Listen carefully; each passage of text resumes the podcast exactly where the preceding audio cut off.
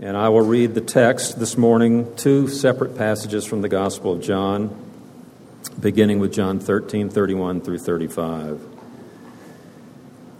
When he had gone out, and the he being referred to here is Judas, this is after the foot washing, and Jesus told Judas, quickly, go do what you must do. When he had gone out, Jesus said, Now is the Son of Man glorified, and God is glorified in him. If God is glorified in him, God will also glorify him in himself and glorify him at once. Little children, yet a little while I am with you. You will seek me, and just as I said to the Jews, so now I also say to you, where I'm going, you cannot come.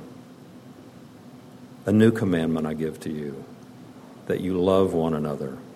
Just as I have loved you, you are also to love one another. By this, all people will know that you are my disciples, if you love one another. And just uh, a bit after that, in John 17, as Jesus is praying what is known as the high priestly prayer, he says to the Father, I do not ask for these only, but also for those who will believe in me through their word, that they may all be one, just as you, Father, are in me, and I in you, that they also may be in us, so that the world may believe that you have sent me. The glory that you have given me, I have given them, given to them that they may be one even as we are one. I in them, and you in me, that they may become perfectly one, so that the world may know that you sent me and love them even as you loved me. Father, I desire that they also, whom you have given me, may be with me where I am to see my glory that you have given me because you loved me before the foundation of the world. O righteous Father, even though the world does not know you, I know you. And these know that you have sent me. I made known to them your name, and I will continue to make it known, that the love with which you have loved me may be in them, and I in them. The word of the Lord. The leaf withers and the flower fades, but the word of our God shall stand forever. Good morning, Howard Brown, the pastor at Christ Central Church, once again. And um, on Monday, when I began to put this passage together, this sermon together, I realized that this is probably and is going, not probably, this is going, to, we're going to finish John today. And um, the rest of John, I don't know if you guys remember or if you were here, we did uh, the Passion Week during Easter time, and then we picked up on chapter uh, 21. That is when we had the installation and ordination of officers. And so I believe, uh, you know, just looking back, the study of this book has been good for our congregation. And I know I've learned a lot, whole lot about it uh, myself, um, not only through personal study as I prepared for sermons, but equally from some of you who've shared and challenged me by its words and gospel teaching. It's just fitting and providential that um, today is, is joining day, and this is the end of John, because in his final teaching here at the Last Supper, Jesus lays the groundwork for life together as believers, for being the church, for being in fellowship and unity with each other. And he does so by declaring that God's people will be called and perfected to love and be as one like God the Father and Jesus, God the Son, uh, uh, and, and, God the Holy Spirit were. In, in, in this world of denomination and church competition and growth and self centered Christianity, it is easy to lose focus and faith when we forget what Jesus is teaching here. Jesus calling and empowering his people to be one through worship, one in love, and one in mission. One through worship, one in love, and one in mission. One thing that is constant throughout the Gospels when it comes to the oneness between the Father and Jesus the Son, as we see in Jesus' words here, is that in their divine oneness, Jesus is always carefully and explicitly glorifying God. Now, that, I know that might sound a little awkward considering they are one God and three persons, but that oneness is coherent and expressed by their glorifying the character and relationship and place of the other in the Godhead and in this world. And Jesus, being God our Redeemer, invites believers to through him give in and give and join in to give glory to God too. Look with me at verse 31 in chapter 13 once again. When he had gone out, that's Judas, Jesus said, Now is the Son of Man glorified, and God is glorified in him. If God is glorified in him, God will also glorify him in himself and glorify him at once. And then look at verse 22 and 25 in chapter 17. It says, The glory that you have given me, I have given to them, that they may be one, even as we are one. Then verse 25, O righteous Father, even though the world does not know you, I know you, and these know, and these know that you have sent me. There is this glory giving between Jesus and, and God, that he gives glory to the Father God, and, and the Father God gives him glory that is his. In fact, in verse 25, Jesus calls God the Father righteous Father, declaring an attribute and, and glory to God, the, the, that he is telling God the Father who he is, and that all gives glory to the Trinitarian God how could I describe it? It's an A and B worship service between God the Father and God the Son, and He allows and calls His people to see it. This glorifying of God by Jesus is an express oneness of God Himself. And that happens again as each person in the Trinity, as we look at Scripture, is taking their place by submitting and sacrificing and humbling themselves, turning and tuning their persons to not seek their own will and way, but give way for the Trinitarian God to shine as one. When Jesus is asking that we be made one, be one by coming together to worship. He is saying and calling us to come into order and rank with each other before God to make sure God is getting the glory and not us that God is getting his desire from us like he got from Christ, and we are not coming to seek our own desires just like the Lord Jesus didn't seek his in saving us. That we are able to give him all that is due him and his name, that like Jesus when he called the Father righteous, that we are careful to attribute what is true about him to him. And God accomplishes this transformation of, of oneness through worship when we are called and participate in glorifying Him. Think about the liturgy and creeds and congregational singing that we have in our worship service. And you know what it's designed to do?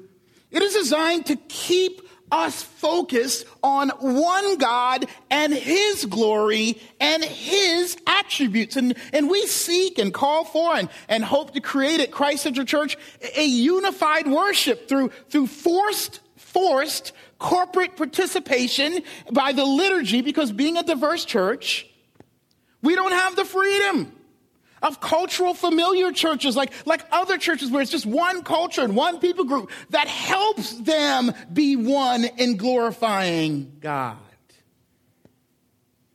At a church like Christ Central, God is sanctifying and getting focused oneness and glory by pushing and melting us and calling us to submit into and through the liturgical mold of our worship service. At a church like ours, we need a binder. And that binder is like, I don't know, spiritual egg or breadcrumbs. And, and let me tell you, it changes the shape of things.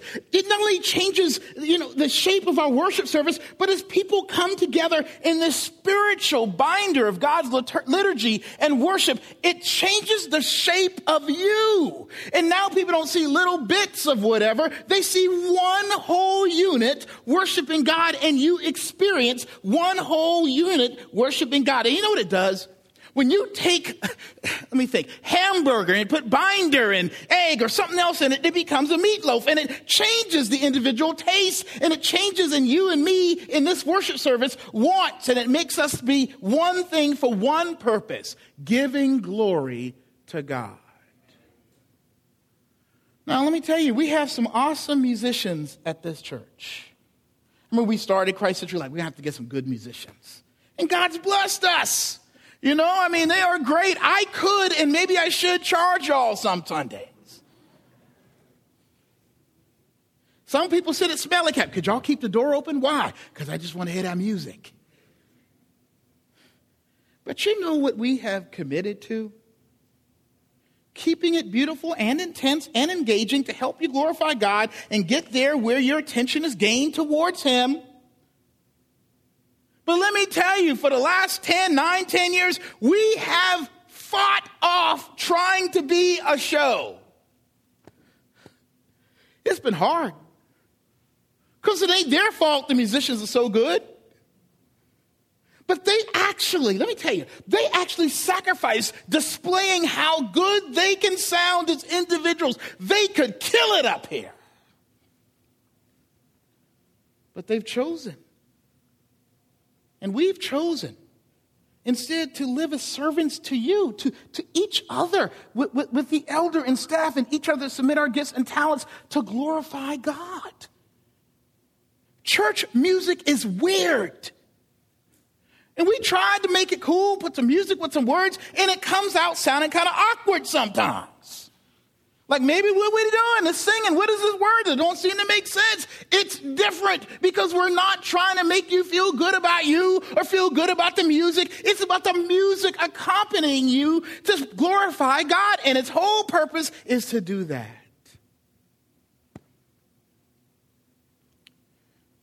Friday, I took a trip to Asheville. Just sometimes I like to go places hiking and stuff by myself. I'm kind of weird. I went to the Basilica of St. Lawrence in Asheville. And I don't know what has happened in our modern day churches, but they had something right up in there. You know, I got in there and I wanted to pray. I haven't pulled out a needle and started praying. Now, I'm still a Protestant, Jacob, okay? But, uh, okay. My brother over there raised Catholic, you know, he real serious about that, but he know what I'm talking about.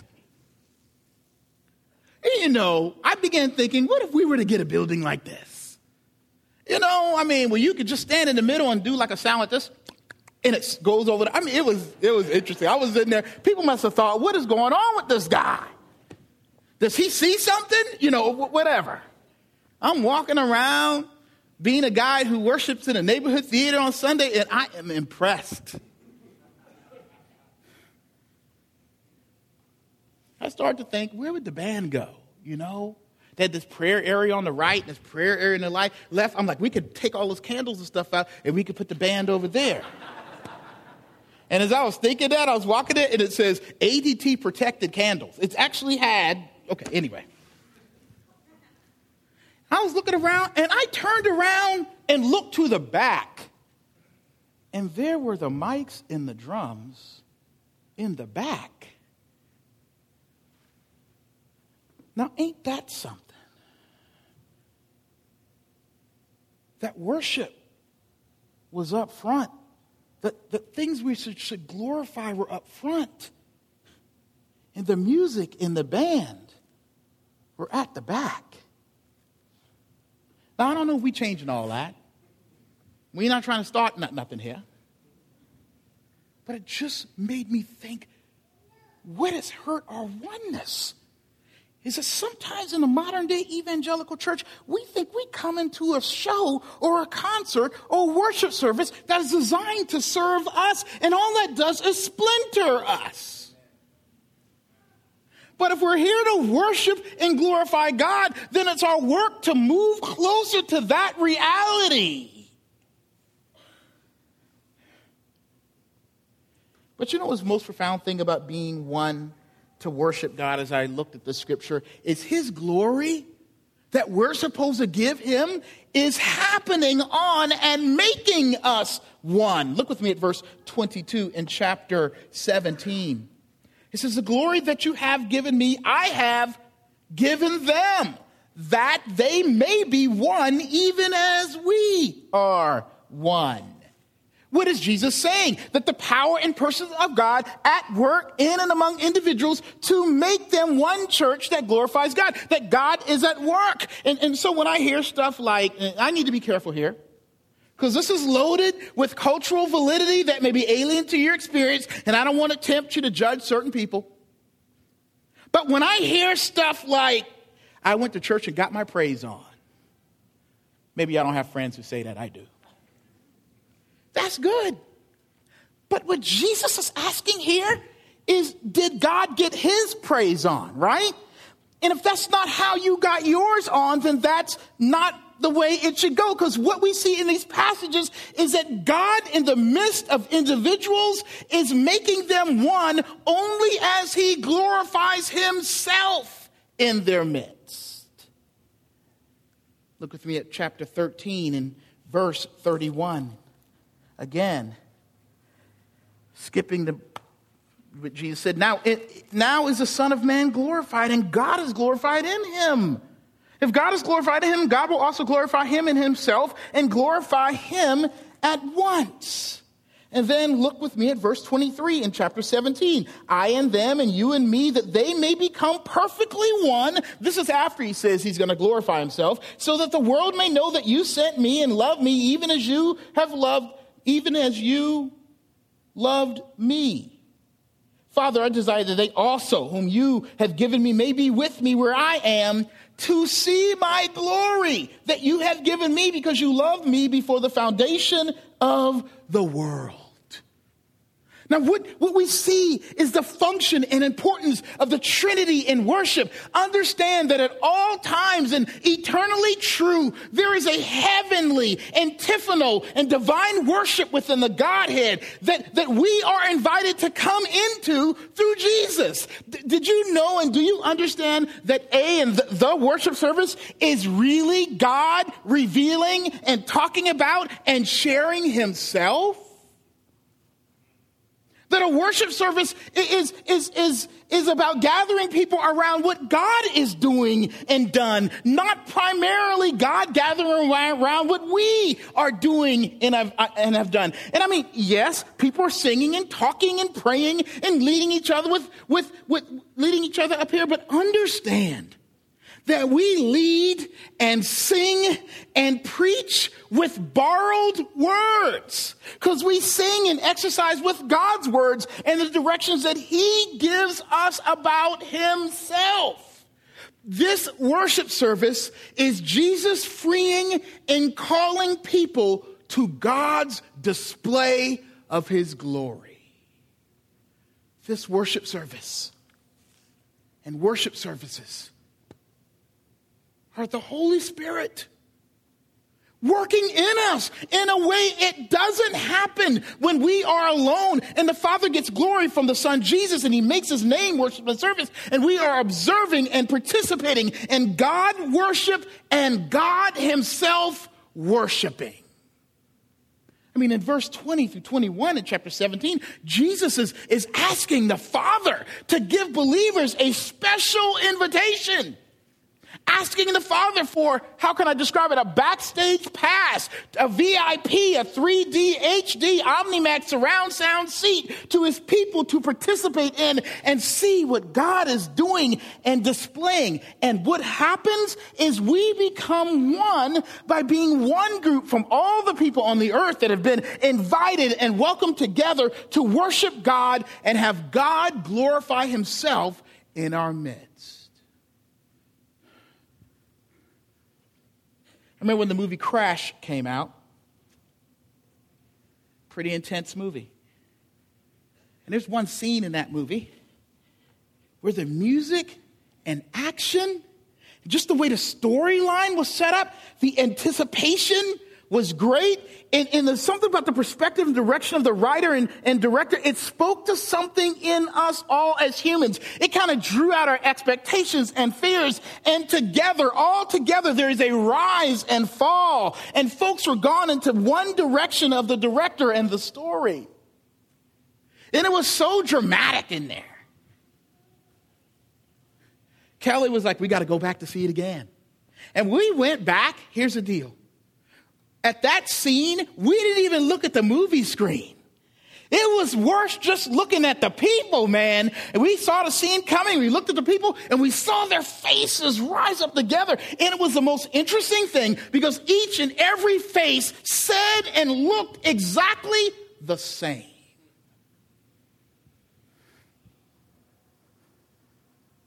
You know what is going on here? When the word is being sung and preached and prayed, and the Lord is lifting, being lifted up and lifting himself up in all these ways. The Spirit is touching and leading each one of your hearts of his people. And there is a spiritually hypnotizing performance and display of God that God draws us into one expression, into the oneness he's talking about, into one place, to one performance, to one story of the gospel, into one celebration of one faith, Lord, and baptism, all happening here or when y'all get together in prayer groups or community groups around the word and testimony and prayer, some even with singing and food. And so we engage in this careful discipline to make sure we are but the stage hands of his awesome performances of interpersonal but invitational divine worship. We spend all our time, lots of time, trying to figure out how to do a worship service. The scripture is good, guides us. It's regulation, regulative principle stuff in here. We like it. But so often we forget this is not our worship service. And that's what splinters us. We're not about God's performance, we're about our performance.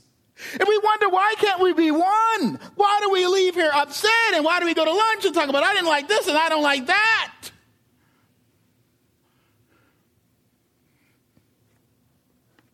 God is doing something. And we failed to see that this is His thing and we have been invited. Praise His name.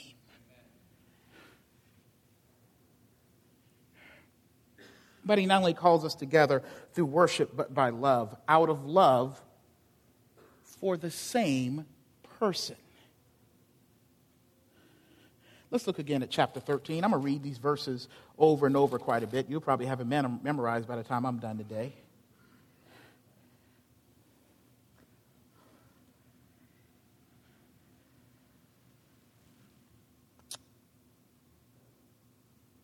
He says in verse 33 in chapter 13, Little children, yet a little while I am with you. You will seek me just as I said to the Jews. So now I also say to you, Where I am going, you cannot come.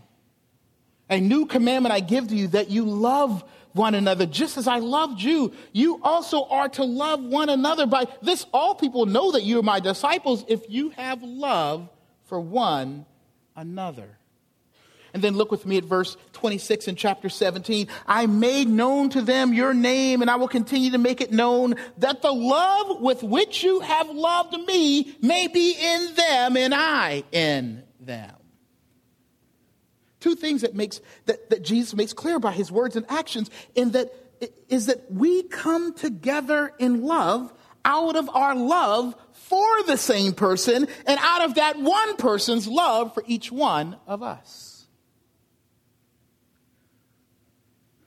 I don't know if y'all know this. Those of you who've been at this church for some years, I don't know if you know this about me. I'm a Clemson fan.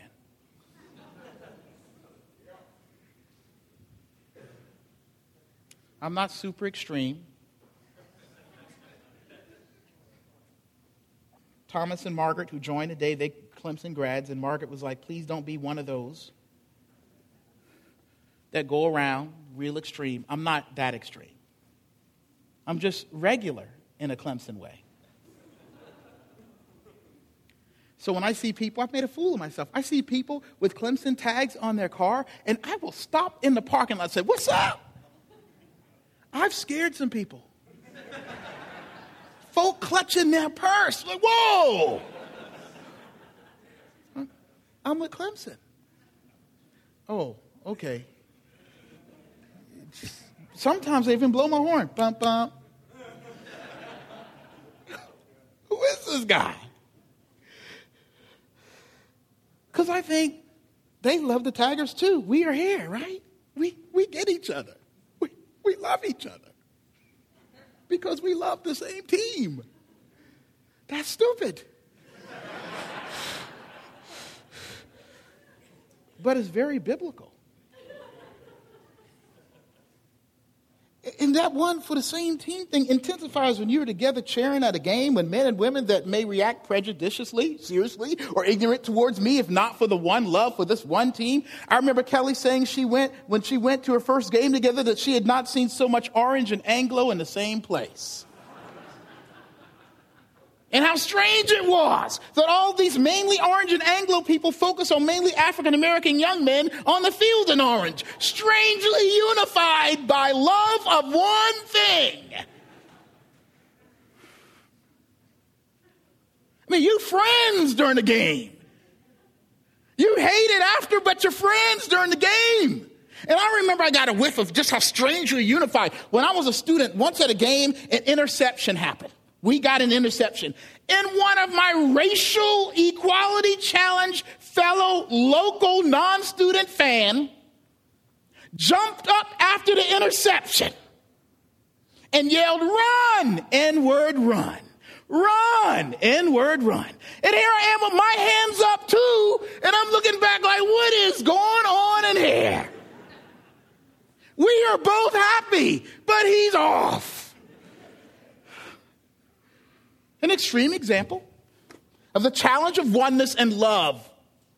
But do you know what believers are called to do when there are issues and sins and imperfections toward each other and God that may hurt the oneness? We are freed by our love and love for the same God and message to challenge and encourage and correct each other towards sanctification and towards perfection, knowing that it is the object of our faith that is the power and freedom to change and love each other. You see, it is in the actions of Jesus that precede this message to love one another here. When, when, when we are imperfect and sinful and ignorant or, or off in our love for God or, or something's broken in our lives and, and, and each other. And, and you know what it says? Jesus washed feet here, feet here. And so love washes feet. It takes the position of a servant towards the offense of someone else and it seeks to wash them with the word, not only the offense and sin in each other's lives, but addressing the battering and bruising and the world's loneliness and pains and struggles and fears and loss and desires and ignorance that is all over us. We take that into our hearts and hands and wash each other with the word and deed because we love the same person, Jesus which means to do so will require being with each other out of love for the same Jesus and the same gospel. And we do keep the point towards him and not the love you have for yourself or your personal stuff. You know, I thought about. We spend and waste more fruitless and loveless time waiting or looking for the perfect person or people who will love us and, and, and love and like what we like or who are like us instead of what is displayed here in Scripture. To be with and love and seek out the ones who love and like the same person that you do Jesus Christ. And the one sure and same thing you do, the gospel, focus relationships and connections based on that. That's where the oneness of love Jesus is talking about. And you know what ironically comes out of spending time together, loving the same Jesus and gospel for and with each other? Jesus tells us a few verses up in chapter 17. This word, joy. Huh? but me and this person, we don't get along culturally. But if you're busy loving the same Jesus and, and, and, and connecting on that level, all of a sudden, Jesus says joy is going to come. Enjoy is another way to say enjoyment. You may actually begin to enjoy and like being with the person, not because you're so great and your love so awesome. This is a gospel message. This is not about people being good. This is about the love of Jesus being so good. We love the same Lord, and then that we are made one to love each other.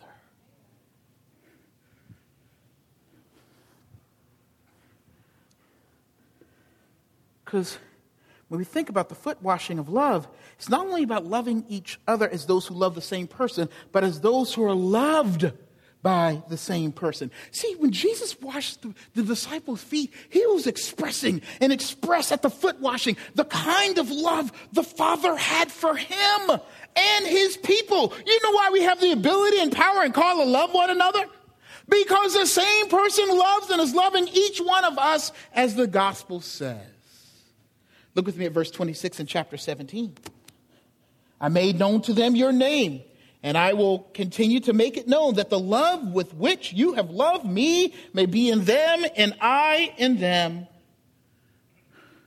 And then verse 34 in chapter 13, once again. A new commandment I give you that you love one another just as I loved you, you also are to love one another. Simply put, Jesus loves each and every one of you who are his. You know what makes you one? One love. That one Lord died and loved you. You all are the ransomed and redeemed of the Lord. You are a peculiar crew. And if you have experienced the love of Jesus, you will experience and should be experiencing that love between each other. Jesus loves us, love the person beside you. And over there, and overseas and across the street. Jesus loves the person in this church with you just like he loves you. He gave rebirth and adopted each one of you, which, which you know what? None of you deserved. We're all orphans, y'all. Do you understand that? We were orphans. And Jesus chose us. He adopted us. Now we all are in it together because Jesus loved us. Guess what? We now a family. A family that's called to love each other. Why? Because Jesus first loved each one of us and called us together to be a family.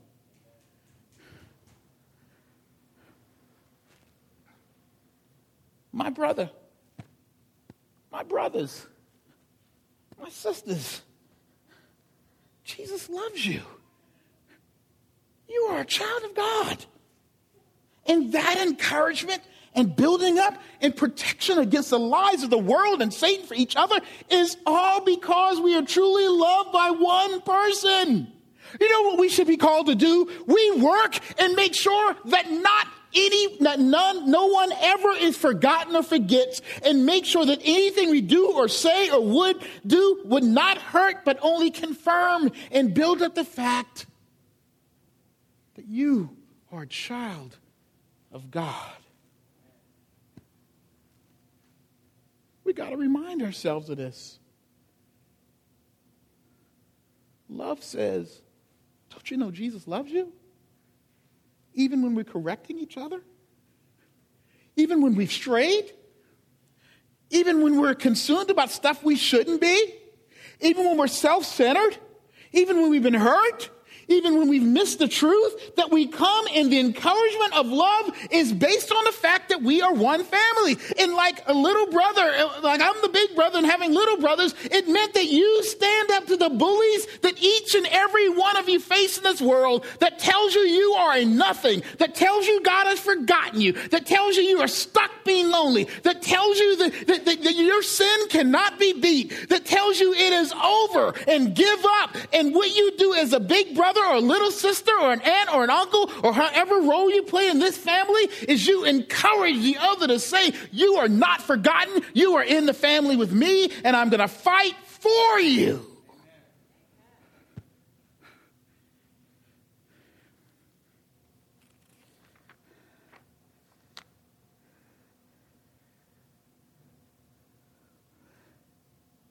My brother and sister in law had, we've not been getting along over the years. And I just thought it just couldn't be that way. We family. And it took a long time. And I'm still scary that we getting along. You know, we fine, but it took years of work. One key, though, I thought about was my dad's consistent desire and love for each one of us. Even though we weren't getting along, he loved each one of us, all of us at the same time. And he did through, through did it through his sacrifice and his gifts and his invitation and his gatherings. He kept having Fourth of July. He kept having Thanksgiving. He kept saying, Come on. I don't care who shows up. We can handle it. You're invited. You're invited. Did you invite them? Yes, I did. You come too. He just made place and room and power and food for unity to know and experience life in his love together. Jesus gathered his people. You from over there, she from over there. You don't get along in this and that, politics and all kind of crap. He sacrificed. He's given gifts for us to love one another.